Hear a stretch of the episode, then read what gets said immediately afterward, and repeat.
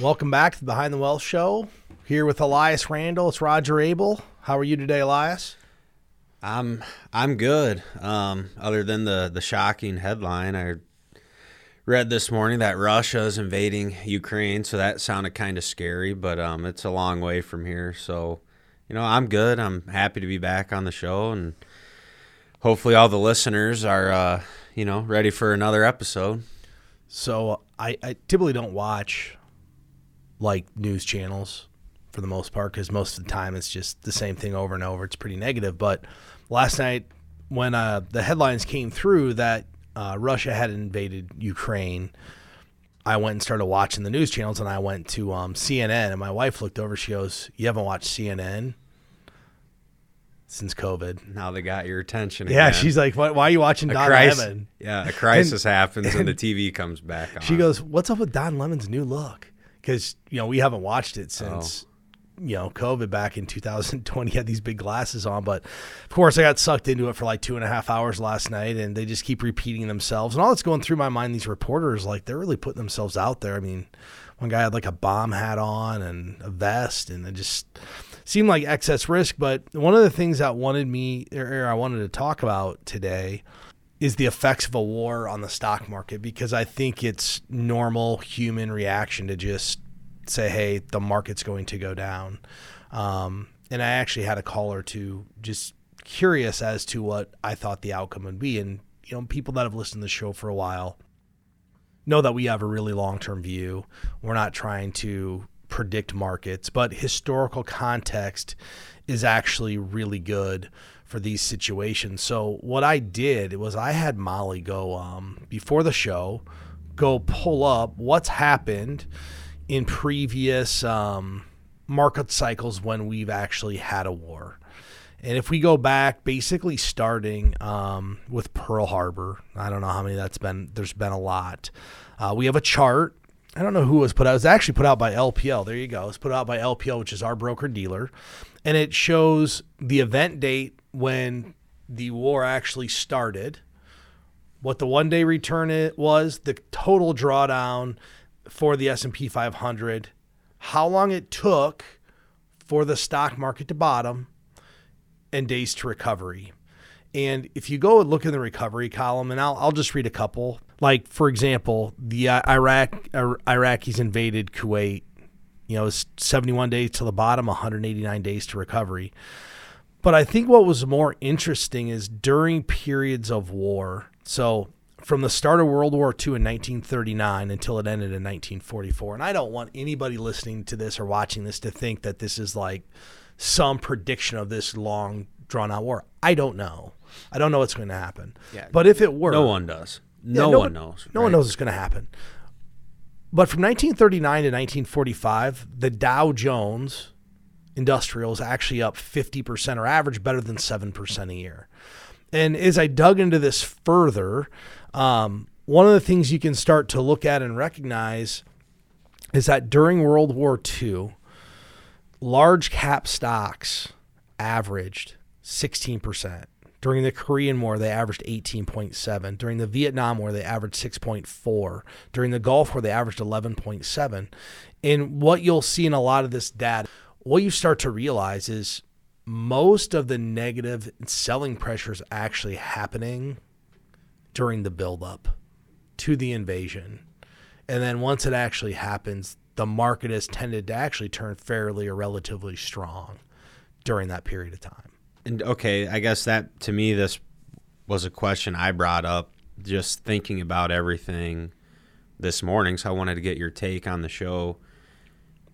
Which I'm okay. This probably added a little bit of selling pressure, but I mean, market's been you know going down for like since the beginning of January. There's been a lot of selling, so like I just wonder like really how much this ad adds to the situation so market as of yesterday was down 12.22%. That was the S&P 500 was down 12.2. The Nasdaq or the Nasdaq, which is another popular um, index was down 17ish percent.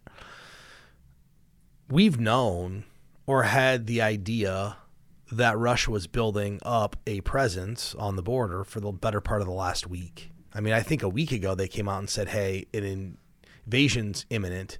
And the market probably started to price some of that in. And what's interesting today, you know, we're actually filming this the day after the invasion won't release until, you know, a few days from now or a few, next week. But um, what's interesting is the NASDAQ was actually positive midday today. So I watched the futures all night. The NASDAQ was down 3.5% overnight, and it actually turned positive earlier today. The Dow was down 2.5. I don't know where it's at. It's off its lows. Um, and I don't know where it's going to finish, but it's just interesting. You'd think there would be a much larger reaction the day that it happened, but a lot of it may have already been priced in into the overall general market with the expectation that this was going to happen.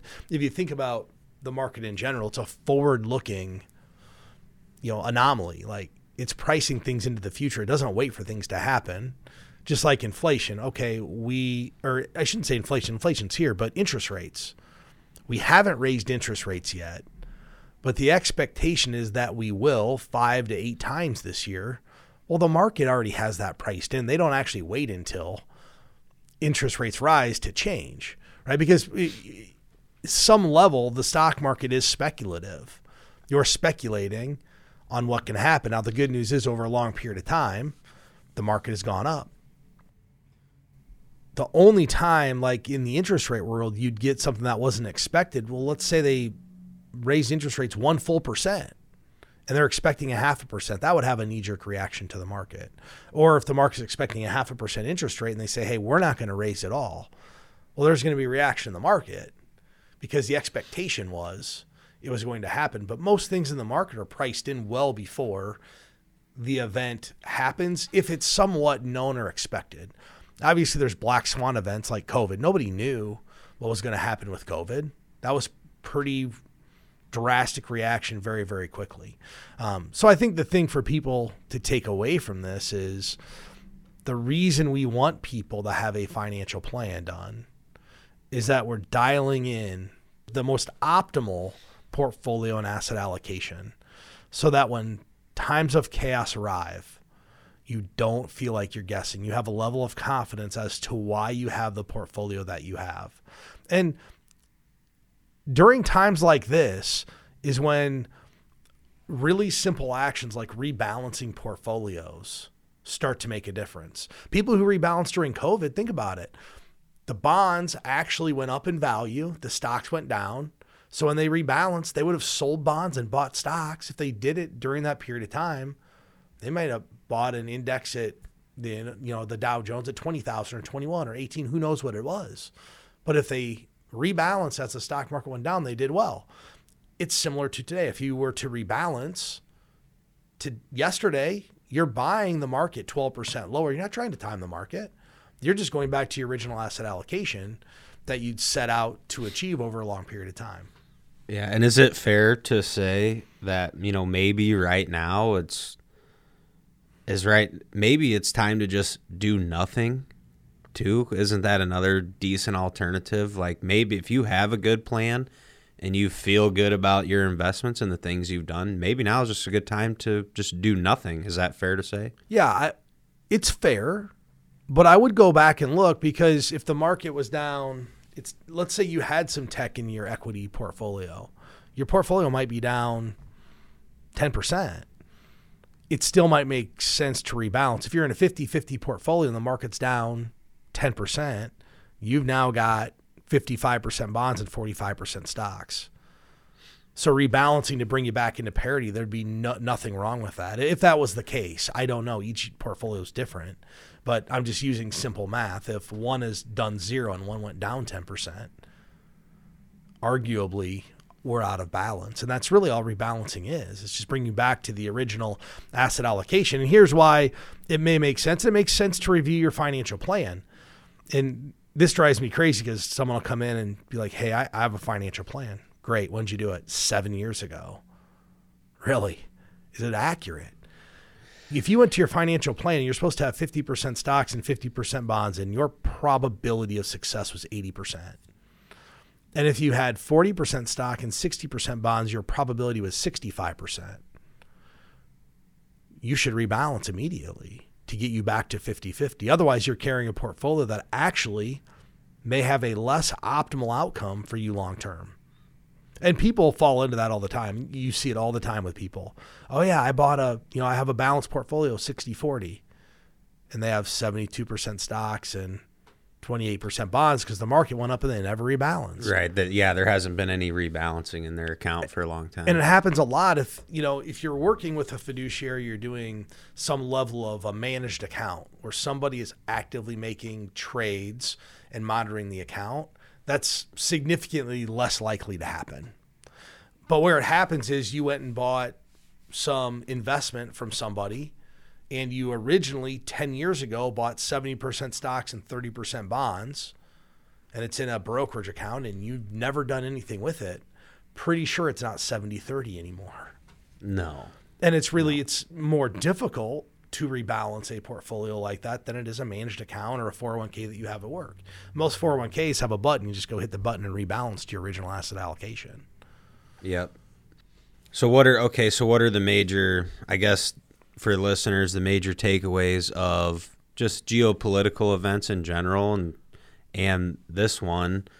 Probably not a lot of times they're not as bad as maybe what you think they're going to be. Uh, I'm not talking about the event, but the impact on markets. On markets, yeah, generally yeah. it's not as bad. Um, and if the average, like from the from the chart we looked at and the report LPL put out, the average of all those events is a five percent drawdown and then like 22 days to the bottom and i think it said i just i'll look quick but the average oh 47 days to recovery so and obviously averages are you know that's not how every situation works but hopefully that gives people some if they are worried a little bit of relief that this could really be a short you know it could be a short term thing as far as their investment planning is concerned yeah, and we we clearly don't know what the outcome will be, but if we look at history, that's where it tends to lead us. The one thing that might be a little different is we're in this kind of a interesting position economically right now,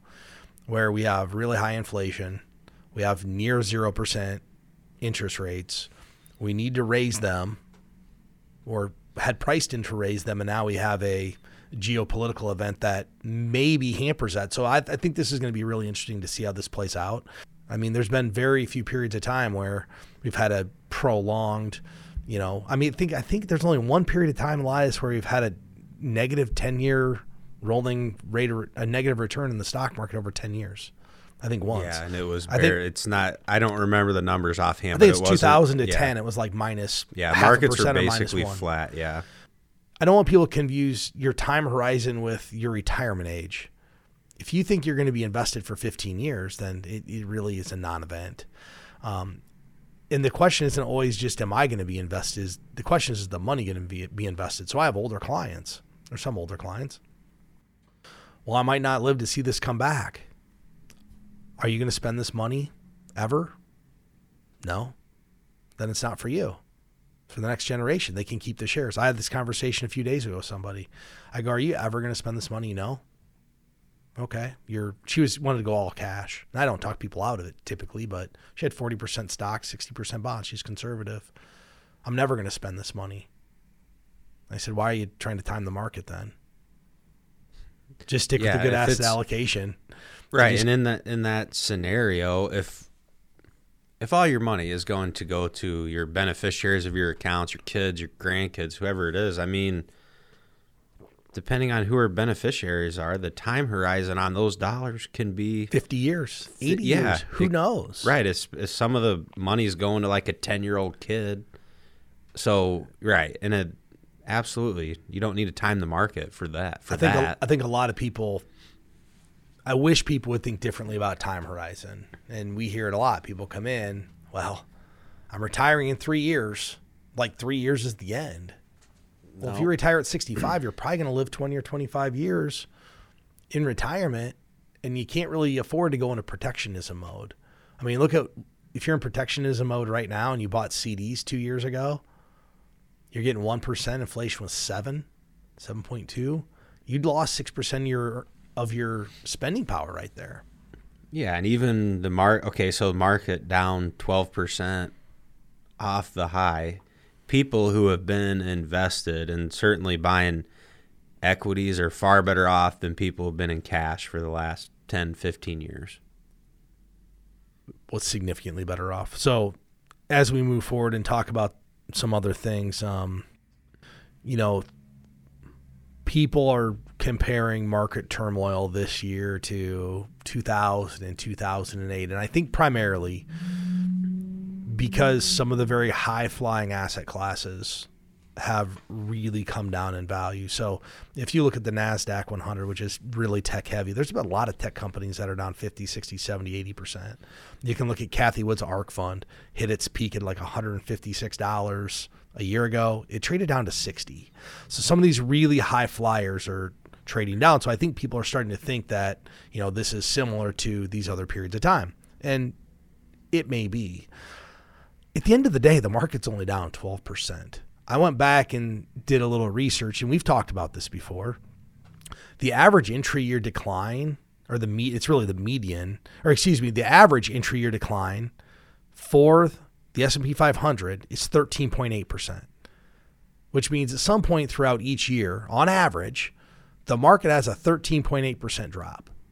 Well, we're, we're only at 12.2. Right yeah. So is it that big of a deal? No, but people just haven't seen their accounts go down for so many years. And during COVID, it came back so fast they didn't have time to worry about it. Like it went down, they got their next quarterly statement, it was back. They didn't have time to worry about it.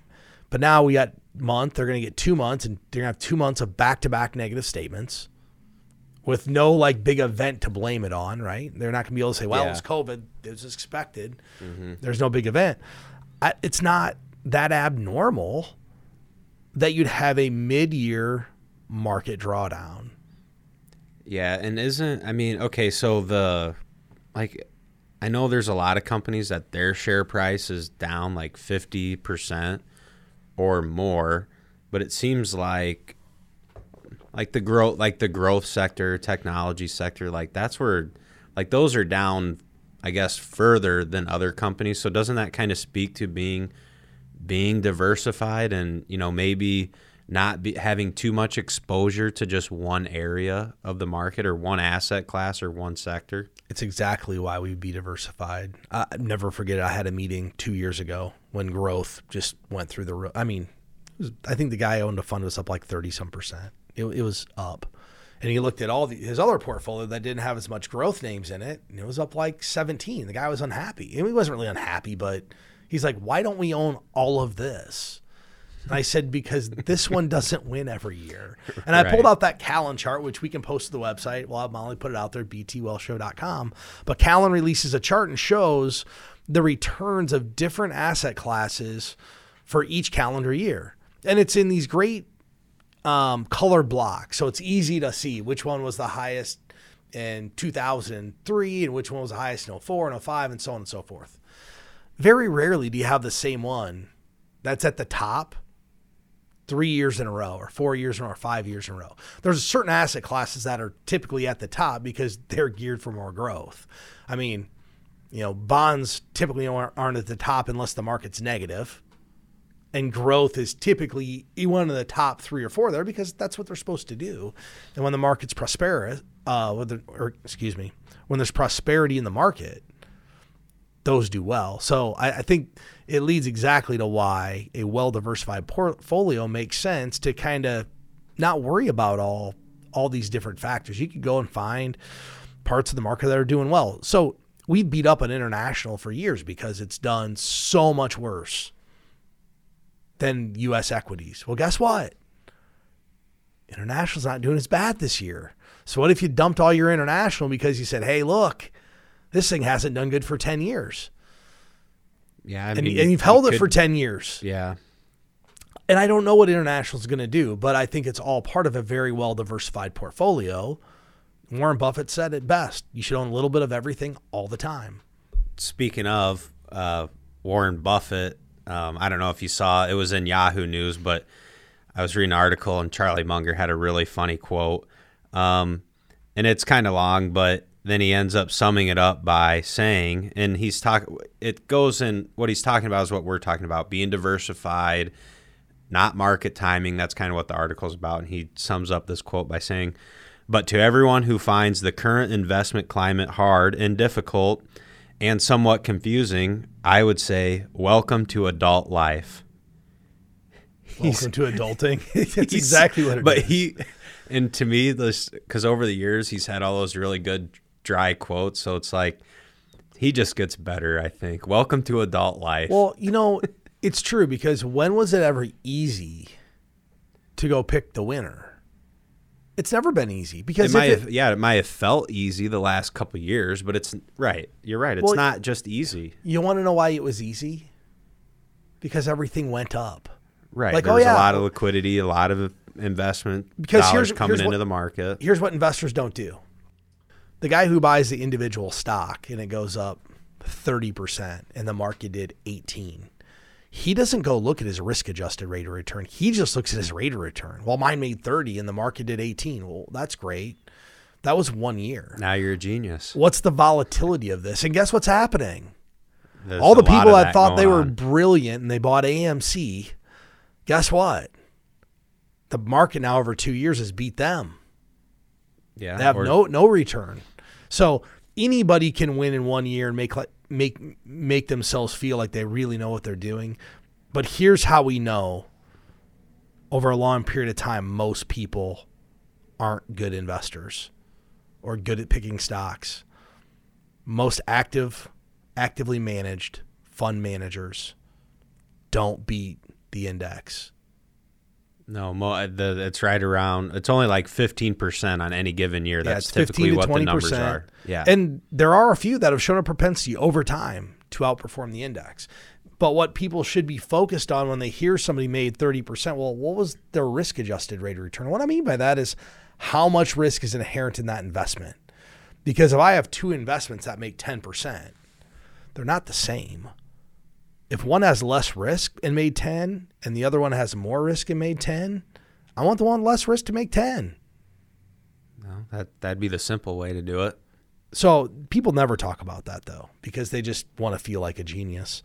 Um, Yeah, and the other, I do want to bring up one other quote before we move on from Munger because I think it's good for people to kind of maybe rein in some of your expectations on returns. He did have a quote in there, um, you know, saying, and and I'd say people got maybe ten or eleven percent if you did.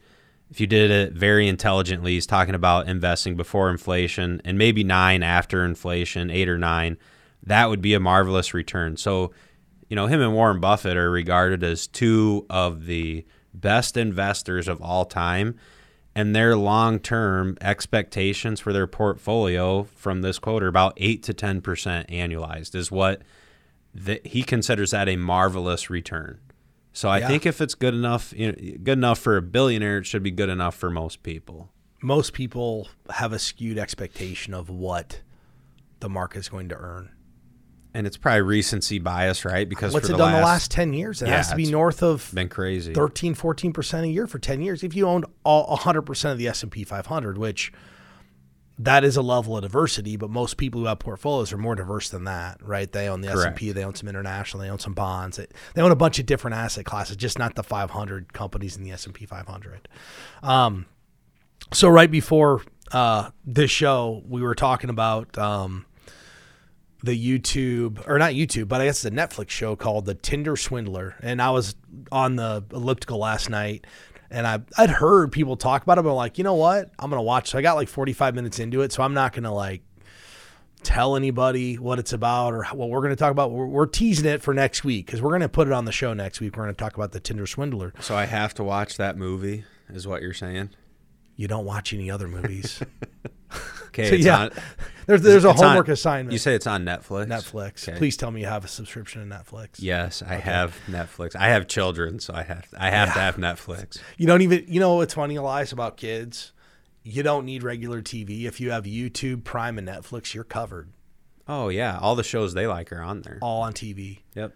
Um, but what got me thinking about that is uh, I pulled an article and I, I'd read it. Was talking about are you financially compatible with people? And if you think about the divorce rates in our country, they're through the roof, right? I mean, what, 50 plus percent of the families get divorced. Now, I would guess that one of the major reasons is they don't see eye to eye on finances. And in in in Tinder Swindler, there was a gal in there talking about, you know, you know what it takes for her to be attracted to somebody. And she goes, "Well, you know, I want him to be share my common interest, be funny, and you know, having money's not required." but it doesn't hurt. And they went back and played a clip from Marilyn Monroe. Marilyn Monroe had a had a had a clip in a very famous movie. We'll have Molly posted, but it was basically the same thing. Like, you know, hey, if you're handsome, that's a plus. If you have money, that doesn't hurt things. But anyway, money is. If you have money, can you be less handsome? Is that how that works? We're not going to go down that road, Elias. Let's not even start walking down that train. Um, get it back on the rails. But but uh, it got me thinking, and, and we you said this the other day in my office. There's sometimes when we meet with people, we're not just their money counselor. We're like the marriage counselor. Yeah, because we, we get husband and wife who have or whatever a couple who have completely different ideas on how how they feel about money and we have to be this kind of middle ground mediator for them. Yeah, we get yeah, we have to yeah, that's a good way to put it, have to mediate. And so on this topic, um you I know remember a while back we had a segment about finances and marriages. So a friend of mine who's a listener, I was laughing when I was reading about this today because um and he's an avid listener. I think he listens almost all of our shows, so he'll he'll hear this story.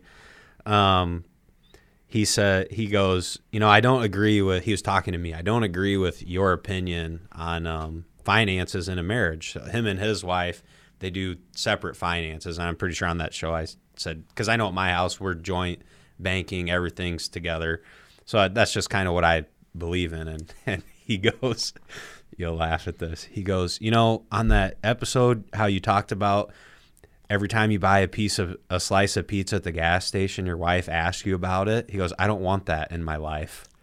so, so well, he said, so I don't see that happening for us anytime soon. But what I let him know is, you got. I go. The, the point of the show or that segment wasn't what I what I think is right for everyone, but you should do what works for you and your situation. But I thought that was really funny that that was a memorable thing for him. And some of that, Elias, you probably could eliminate it in your life. Could eliminate what? Your wife checking up on your pizza purchase. Because well, yeah, I could just use you guys, cash. Or... Well, you guys. So this is where you you hit on the head. Everybody has to make this work for themselves. You could still have joint finances, but have your own account and oh, be, like, manage yeah. your own account. And for some people that works better, right? The money comes in and then what what are the bills and then the rest of the money we just split and send to a different account and you manage your own checkbook and I manage mine. And I know my house you know reconciling the bank records is like you got to be like a magician because there's enough transactions online that you're like, this just makes my head spin. And I thought about doing that. Like, hey, you manage your own account, I'll manage mine because I don't want to have to figure it out. But what I thought would be good is to hit on really five things that we believe um, you might want to look at to see if you're actually financially compatible with with with somebody. And the number one thing is define your values. Right? People have different or value money differently. Some people are spendthrifts, some people are maximum savers. Some people don't want anything to do with the money. Some people want to be in 100% control of the money. But you should probably know who you're getting in a relationship with and how they feel about the money. And if you have two two sides of this equation, I we have a friend of ours who's similar to this. You have one who doesn't want to spend a dime. I mean, just like Oh yeah. Trying to save every penny as cheap as it gets. And the spouse has no regard for money. Just buy whatever, spend it, worry about it later, take out loans, whatever. That's a hard situation to make that money work in that family if you have completely different goals.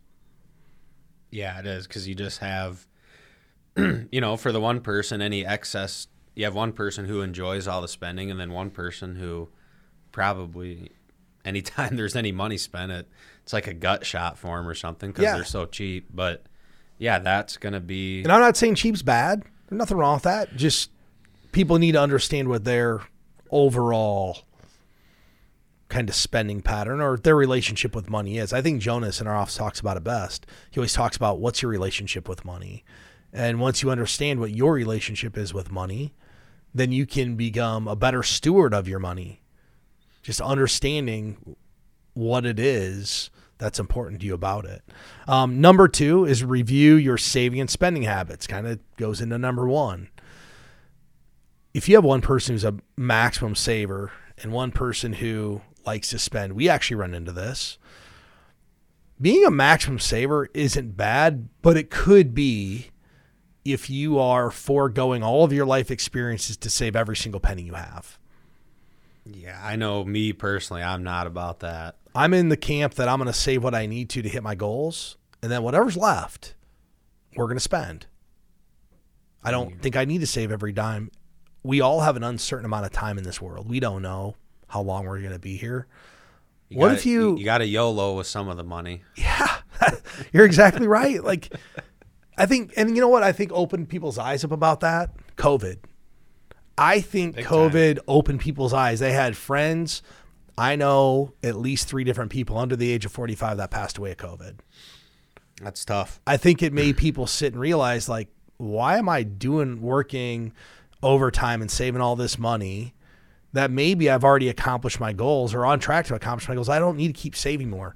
And one of the things we do with that financial plan is for the people who have this situation where we have one person who wants to save everything and one person who would like to enjoy life a little bit, we can quantify what they need to do. We've had people who are like, you know, you actually could save less, still accomplish your goals and enjoy life now instead of waiting till you're 65. I want everybody listening to think about this. If you retire at 65 or 67 or 63, everybody think, how many good years are you going to have left?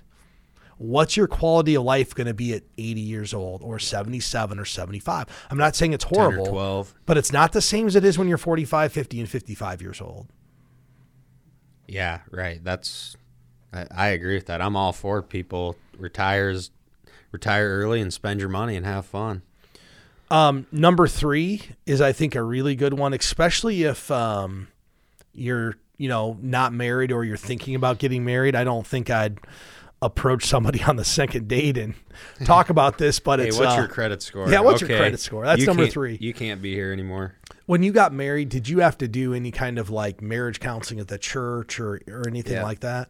Yeah, yeah, we're uh well, I shouldn't say we. My wife is Catholic, so yes, we went through the the marriage classes So- the Catholic Church. I'll never forget this. We go to a Methodist church, and um, we had to do this with um, the with the with the group there, and literally like you need to look at your spouse or to be spouse and tell them any debts you have, all like.